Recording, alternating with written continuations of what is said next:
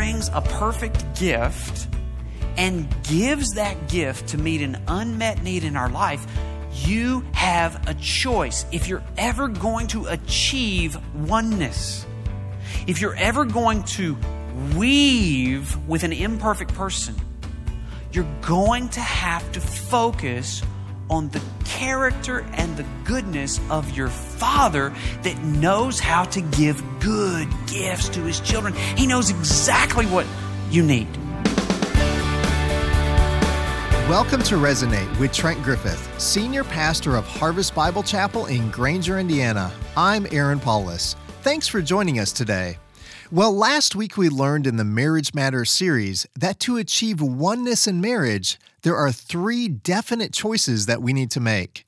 From the book of Genesis, we learn that God's design for the very first marriage is for a husband and wife to first leave and then to cleave. Join me now as Pastor Trent explains the third choice that we make in working towards a marriage that demonstrates the beauty of biblical oneness and focuses on the goodness of our Heavenly Father. Here's Pastor Trent. Now look at verse 19 it says, Now out of the ground the Lord God had formed every beast of the field and every bird of the heavens and brought them to the man to see what he would call them. And whatever the man called every living creature, that was its name. The man gave names to all the livestock and to all the birds of the heavens and to every beast of the field. But for Adam, there was not found a what? A helper fit for him. So, can you imagine being Adam? You wake up, you're missing a rib, and all of a sudden your eyes fall on something that has not yet been named. Remember, Adam's seen it all. And all of a sudden there is something standing before him that he's never seen before. By the way, this is before Adam, before God created clothes too. So, I mean, he was pretty excited when he woke up. All right? I mean, he's looking at this and he's like, whoa, man. That's what he named her. Whoa, man. That's it. This is the principle. Look at verse 23. See if it sounds familiar. Then the man said, This at last is bone of my bones. You know what he's saying? He's like, Man, you have bones like my bones. The platypus doesn't have bones like my bones. And, and better yet, You've got flesh like my flesh. Matter of fact, your flesh is kind of an upgrade over my flesh. She shall be called woman because she was taken out of man. Verse 24, here's the familiar part. Therefore, a man shall leave his father and his mother and hold fast or be joined or cleave to his wife, and they shall become one flesh. When Adam woke up and saw what God had provided for him, Adam had a choice to make. You know what the choice was? Would he receive what God provided to meet his need? Would he receive it? When I was 16 years, when I was 10 years old, I, I told my dad, I said, Dad, when I turn 16, I need a Mustang. That's what I need. You got six years to provide. I'm giving you plenty of time. Okay? I don't want to rush you. So on my 11th birthday, I reminded him of his obligation. And, and 12, I was an only child, you know, sorry. Anyway, um, 13, 14. When I was 15, I was like, Dad, you got one more year here, okay? Need a Mustang. I remember the day that I came home from school and sitting in the driveway was a 1967 red Mustang that was also green and gray and missing. It, I, I, would really call it like the remains of a 1967 Mustang. And um, um, I was so thrilled. I, I, had such a look of joy and, and contentment and, and, and gratitude in my heart. I looked like this.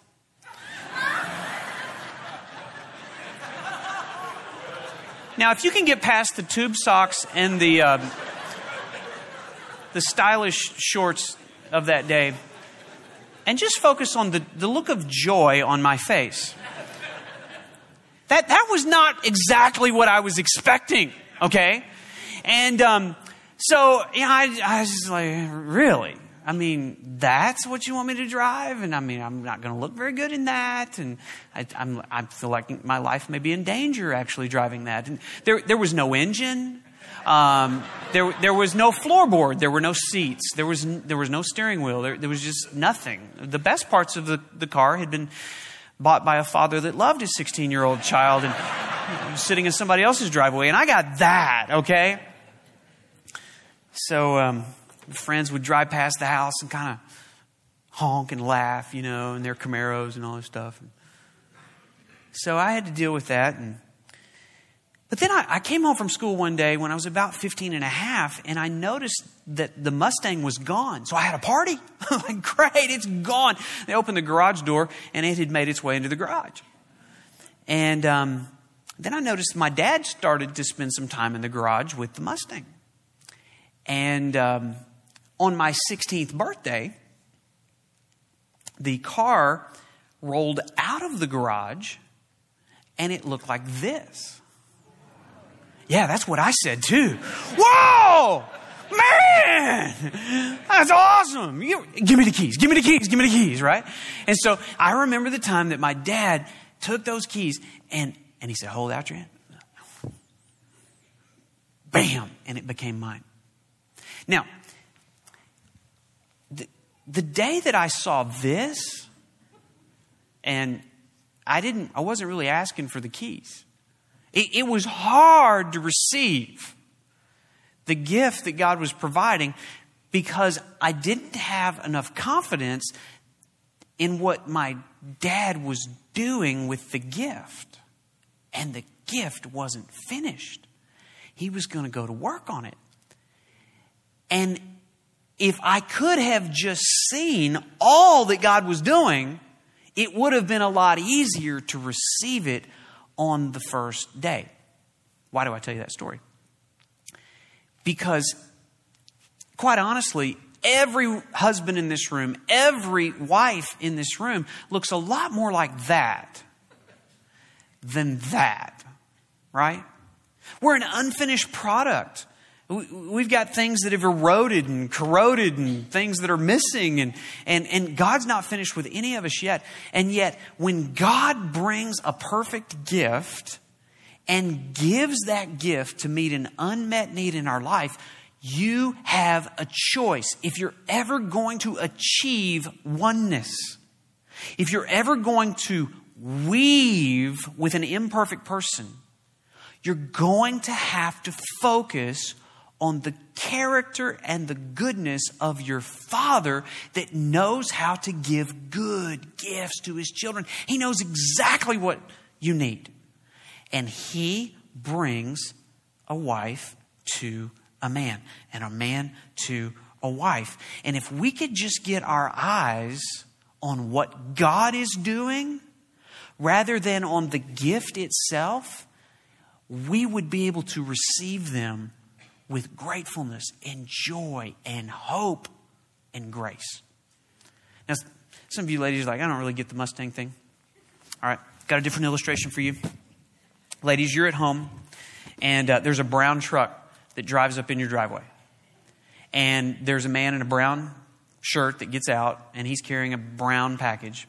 And he walks up to your porch and he rings the doorbell. And you answer the door and he says, Oh, I have a package for you. And um, Oh, it's COD. It's cash on delivery. Uh, it'll be $35. You, you, now, at that point, you're looking at the package and you're noticing do, do I really want to receive that package?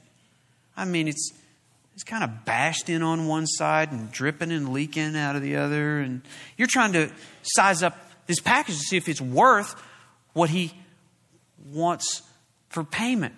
Now, he's not going to know what's in the package. But you're probably going to ask him a question. What question are you going to ask this guy? What's the question? Who's it from? Right? So he looks on the package like, oh, Mr. and Mrs. Trent Griffith. And you say, oh, my pastor. He loves me. He gives good gifts. This is good. Oh, I'll pay that. Yeah. And, and you, you're going to pay the price and you're going to receive the package, right? Now, some of you ladies, you, you look at your husband and you're noticing he's kind of bashed in on one side and dripping and leaking out of the other.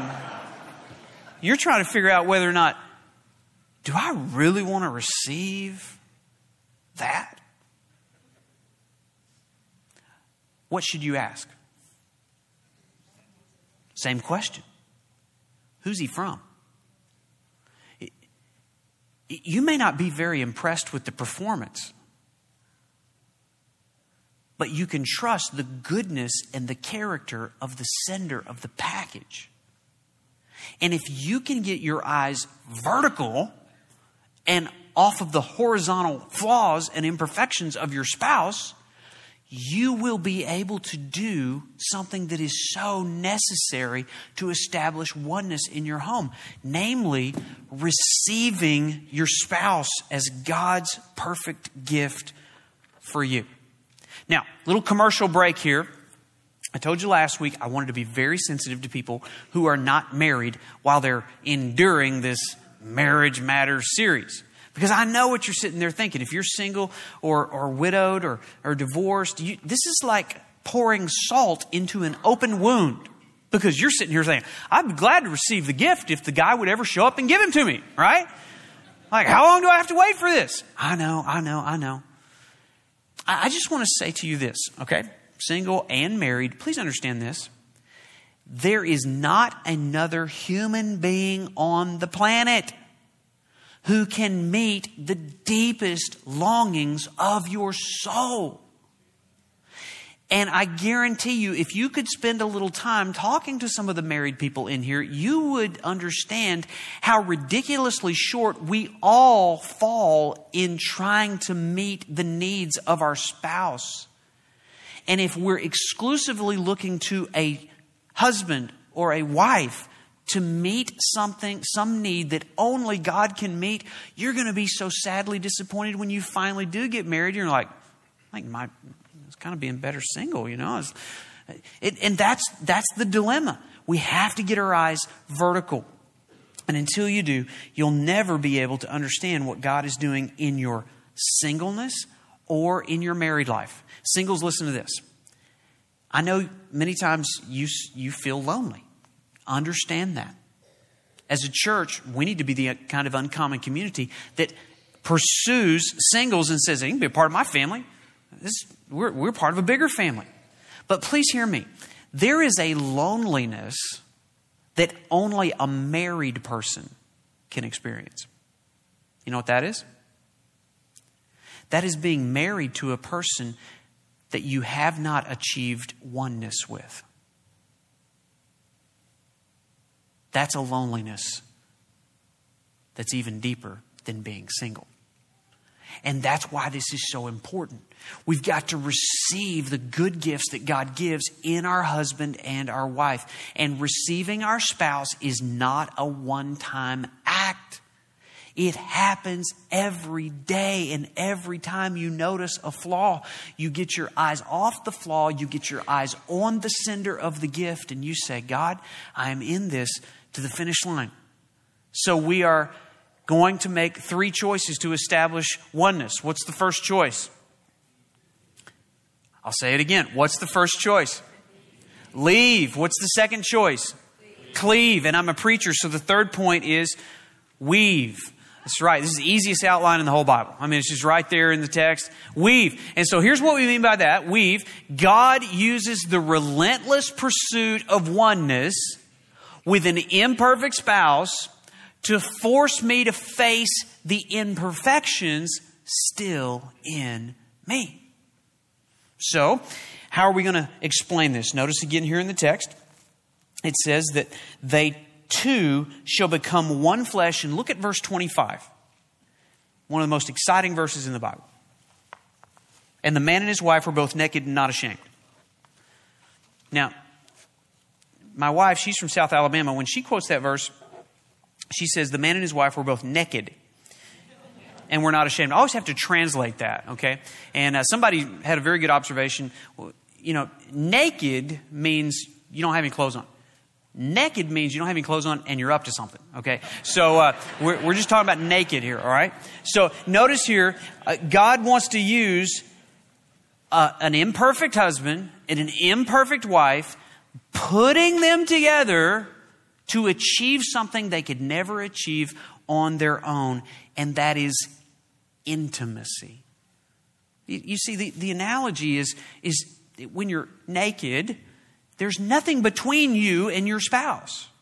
And that is intimacy spiritual intimacy, emotional intimacy, and physical intimacy, all ordained as tools to achieve oneness in our marriages. So, we um, should receive our spouse and weave with them. So, I took the word weave, and we're going to create a little an, uh, acronym out of the word weave. The first step in understanding weaving is this you need to welcome the differences of your spouse.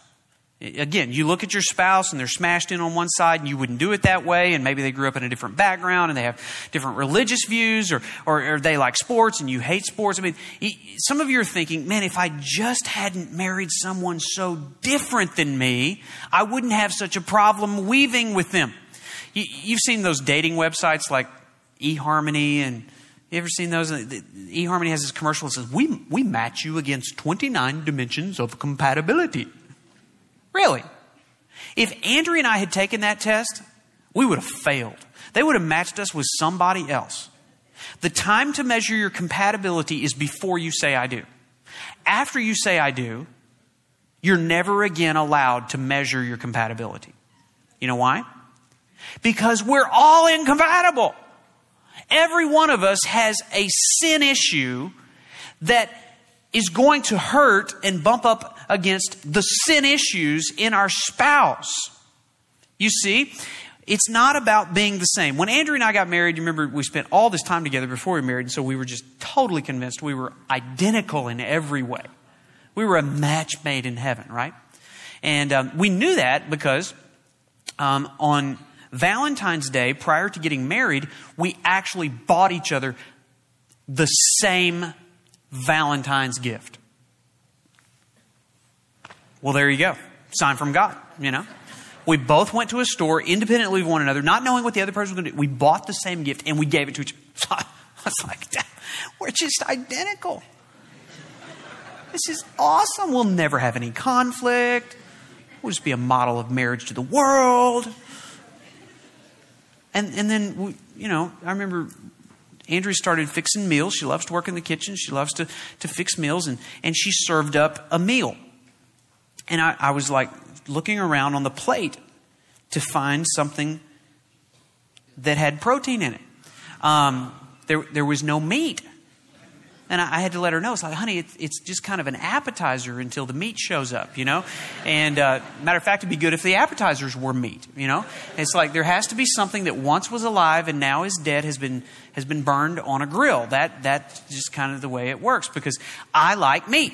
And I like vegetables. And I like Mexican food. And I love Chinese food. And I like pepper.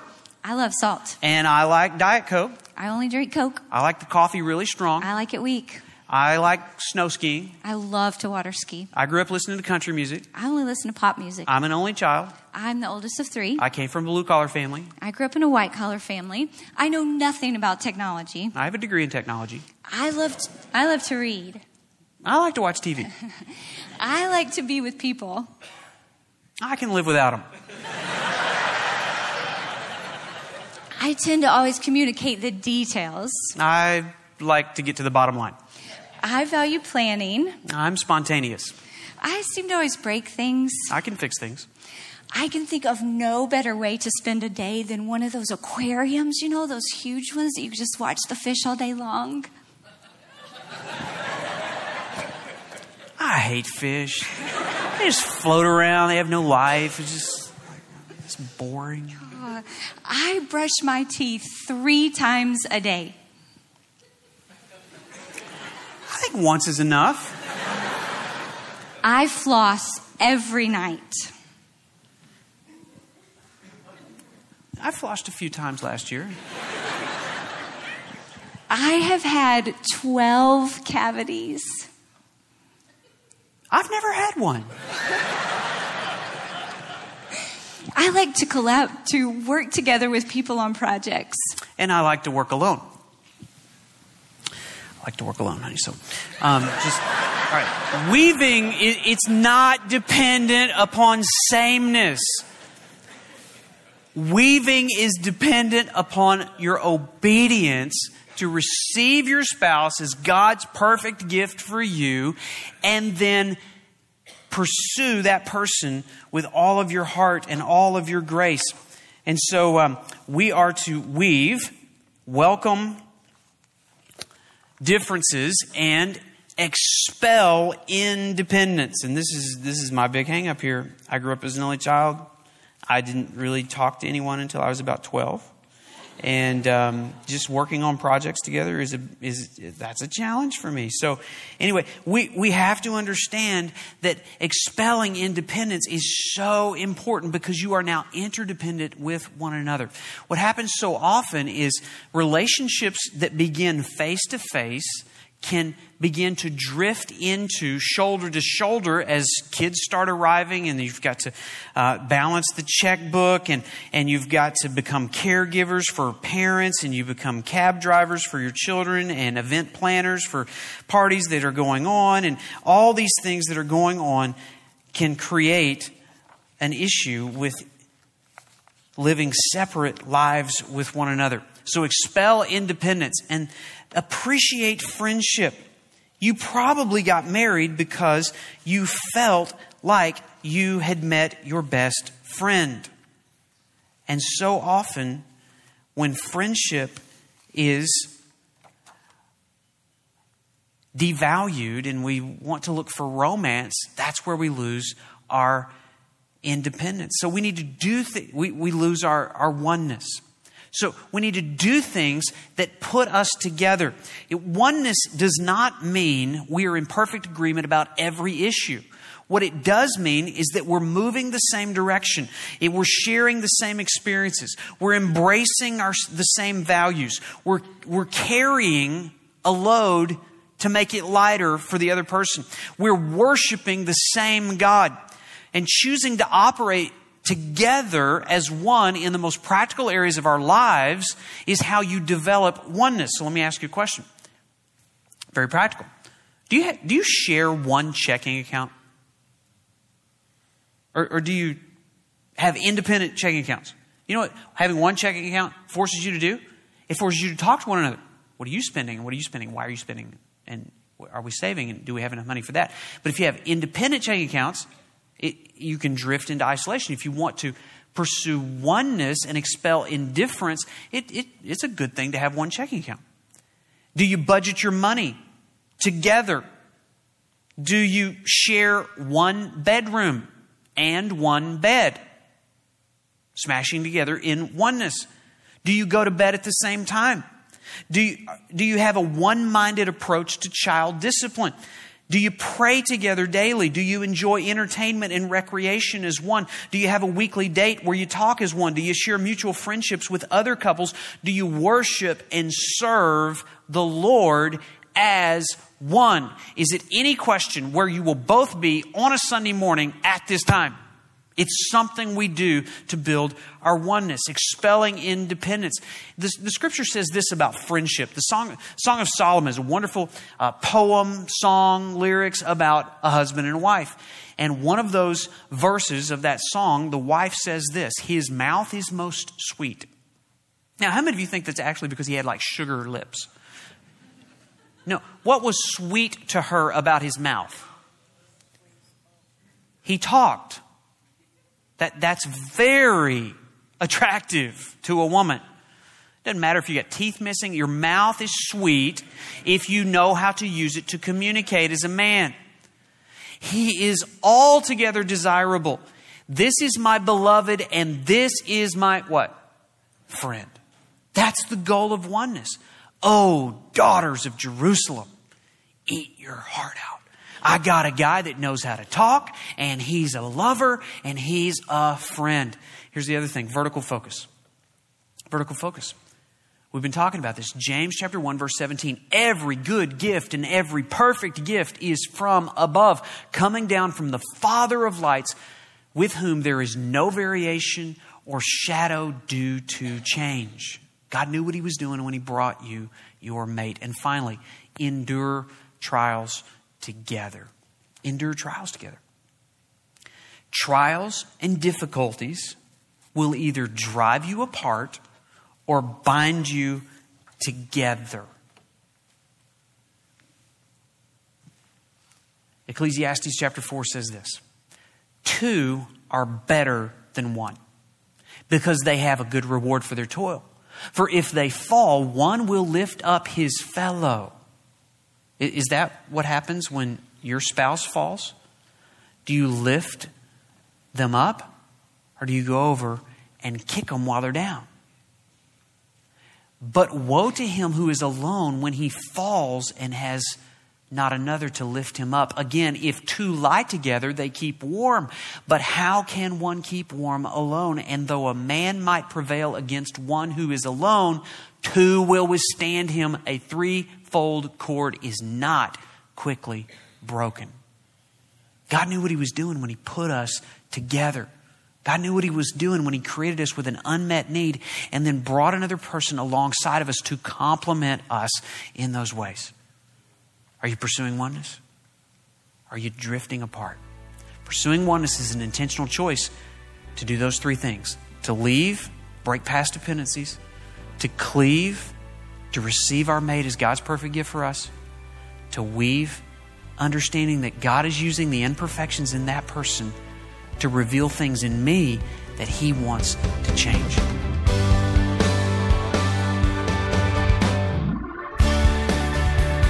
Well, I don't know about you, but I sure appreciate the humorous way that Pastor Trent and his wife Andrea demonstrated that oneness in marriage is not dependent upon sameness. Using the acronym WEAVE, Pastor Trent also taught how a husband and wife can work toward oneness by welcoming indifference expelling independence, appreciating friendship, being vertically focused, and enduring trials together. Biblical oneness in marriage can be achieved. Well, each week at Harvest Bible Chapel, we get vertically focused together as we lift high the name of Jesus through worship and the teaching of God's Word. We'd like to invite you to join us Saturdays at 5 p.m. and Sundays at 9 a.m. and 11 a.m. on our Granger, Indiana campus, and Sundays at 10 a.m. on our St. Joseph, Michigan campus. To find out more information about either campus, visit us online at harvestgranger.org. And join us again next week as we continue in our Marriage Matters series and learn why marriage matters to our children. Well, I'm Aaron Paulus, and I hope that God's Word will resonate in your heart and mind this week. Resonate is a radio ministry of Harvest Bible Chapel Granger, harvestgranger.org.